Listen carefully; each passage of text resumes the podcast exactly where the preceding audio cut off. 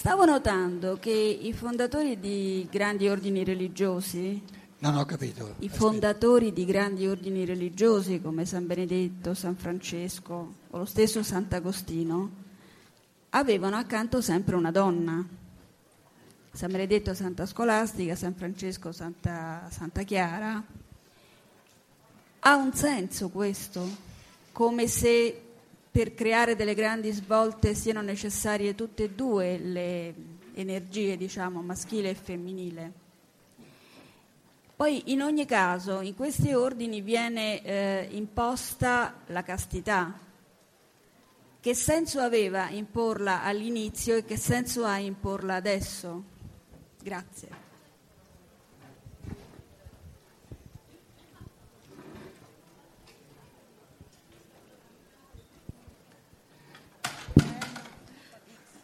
Faccio.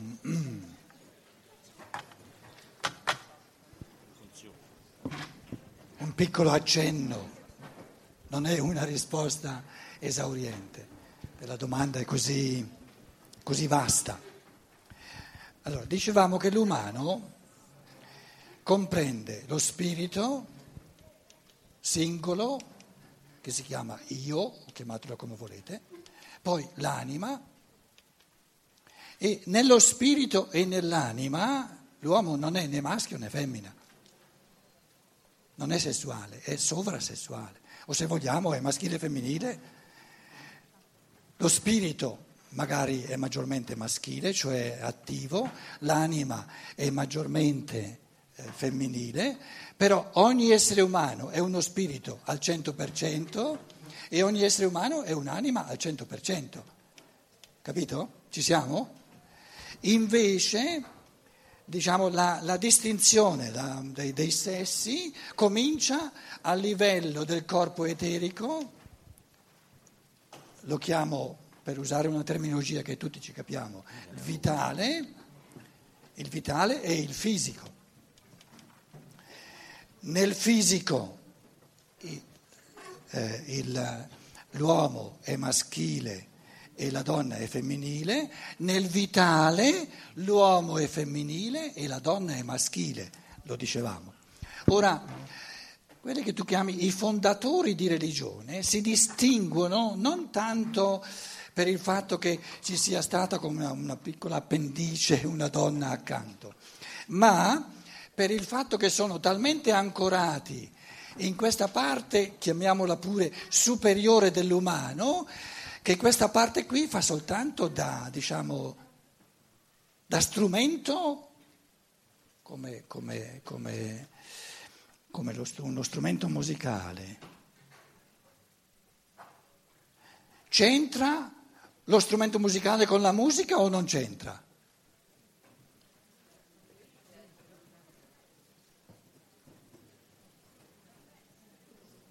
Sono due cose diverse. Una cosa è lo strumento, il fisico e il vitale sono uno strumento, però le, le melodie, la musica si vive nello spirito, si vive nell'anima. Ora, l'evoluzione dell'umano sta nel fatto che ai primordi l'uomo era tutto inserito in questa parte spirituale e questo, adesso li ho messi uno rivolto verso l'altro, uno rivolto verso il basso, in modo che ci capiamo e, e faccio più presto.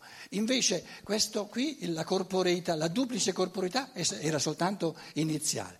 Man mano che si va avanti, questo qui di sopra diventa sempre più esile, meno vissuto e questo qui sotto diventa sempre più forte. Poi ancora più esile, ancora più forte. Adesso siamo al punto in cui questo, questo anima e spirito, che è l'aria fritta, ma esiste o non esiste? Invece qui il corpo, quello sì che è una realtà. Quindi, diciamo, l'essenza del della cosiddetta caduta, che poi non è una caduta, è un, diciamo, una, una, una, realtà di, di una necessità evolutiva, è che la parte anemica spirituale diventa sempre meno vissuta e la, la duplice corporeità fisica e vitale diventa sempre più forte. Ora, i fondatori di religioni sono quelli che inaugurano l'inversione di marcia. In che cosa consiste l'inversione di marcia? Che i due corpi diventano, adesso qui sono ancora belli forti, poi un pochino meno forti, un pochino meno forti, un pochino meno forti, una, diciamo, una crescente spiritualizzazione dell'umano, per cui la, questo qui diventa sempre più forte, sempre più forte, sempre più forte e alla fine L'essere umano è uno spirito con un'anima.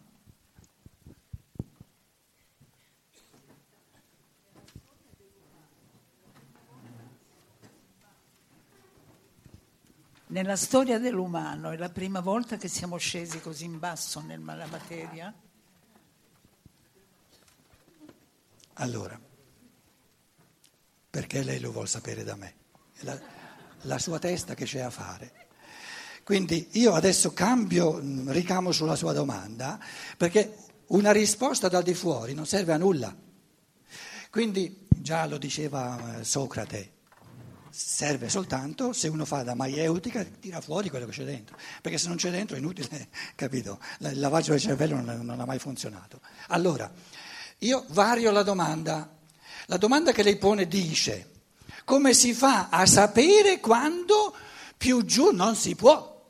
Perché quando io dico più giù non si può, so di essere arrivato al punto infimo.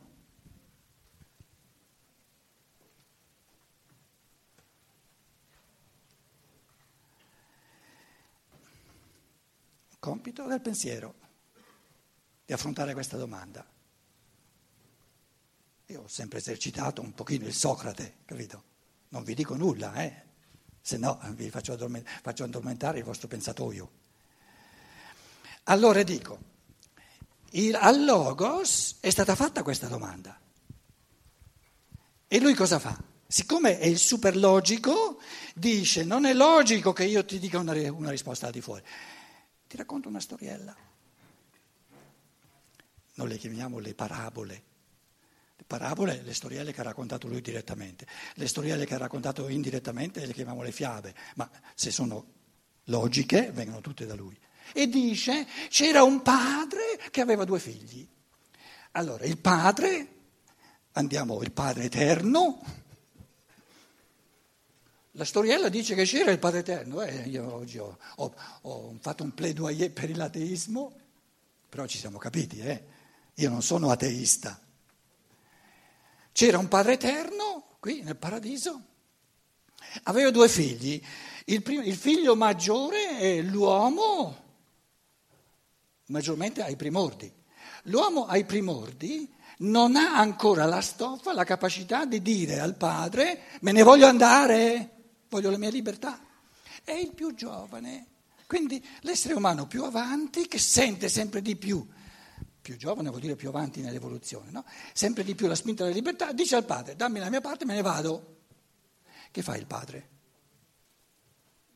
No, no, no, no, no, no. No, no, no, no, pericoloso. No, siccome è un padre saggio, dicono, padre eterno, più saggi non si può, dice, eh, finalmente. Eh, da un po' di tempo che, che, speravo che finalmente te ne vai e, e, e cominci a, a, a, a, diciamo, a prenderti la tua responsabilità e non soltanto essere un appendice di me. E gli dà volentieri la sua parte e se ne va. E quello cosa fa? Tutta la dovizia, tutta la ricchezza spirituale la sperpera e, e diventa il materialista di oggi. Il materialista di oggi ha perso tutti, tutta la realtà del mondo spirituale e doveva, doveva essere così. Perché qual è la condizio sine qua non, la condizione necessaria per riconquistarsi liberamente, individualmente tutto ciò che è spirituale? La condizione necessaria è di averlo perso Guai a chi non l'ha perso, non ha la possibilità di riconquistarlo liberamente. E allora la sua domanda dice, come faccio io a sapere dov'è il punto infimo? E la storiella dice, è arrivato un giorno in cui questo figlio, che aveva sperperato tutto, non gli davano neanche le ghiandole che, che, che davano ai porci. Le ghiande, scusate Mannaggia la Germania! No, non gli davano neanche le ghiande che erano previste per i porci, quindi peggio dei porci. Allora un bel giorno dice, lui ha detto, peggio di così non si può. Torno a casa, a casa del padre. Addirittura i salariati gli va meglio che non a me. Il punto infimo è quando l'essere umano dice, peggio di così non si può. E finché l'individuo gli va bene ancora così, padronissimo. Quindi la decisione di invertire la marcia è individuale. E non si può moraleggiare. Nessuno può dire all'altro quando lui dovrebbe invertire la marcia, è assurdo.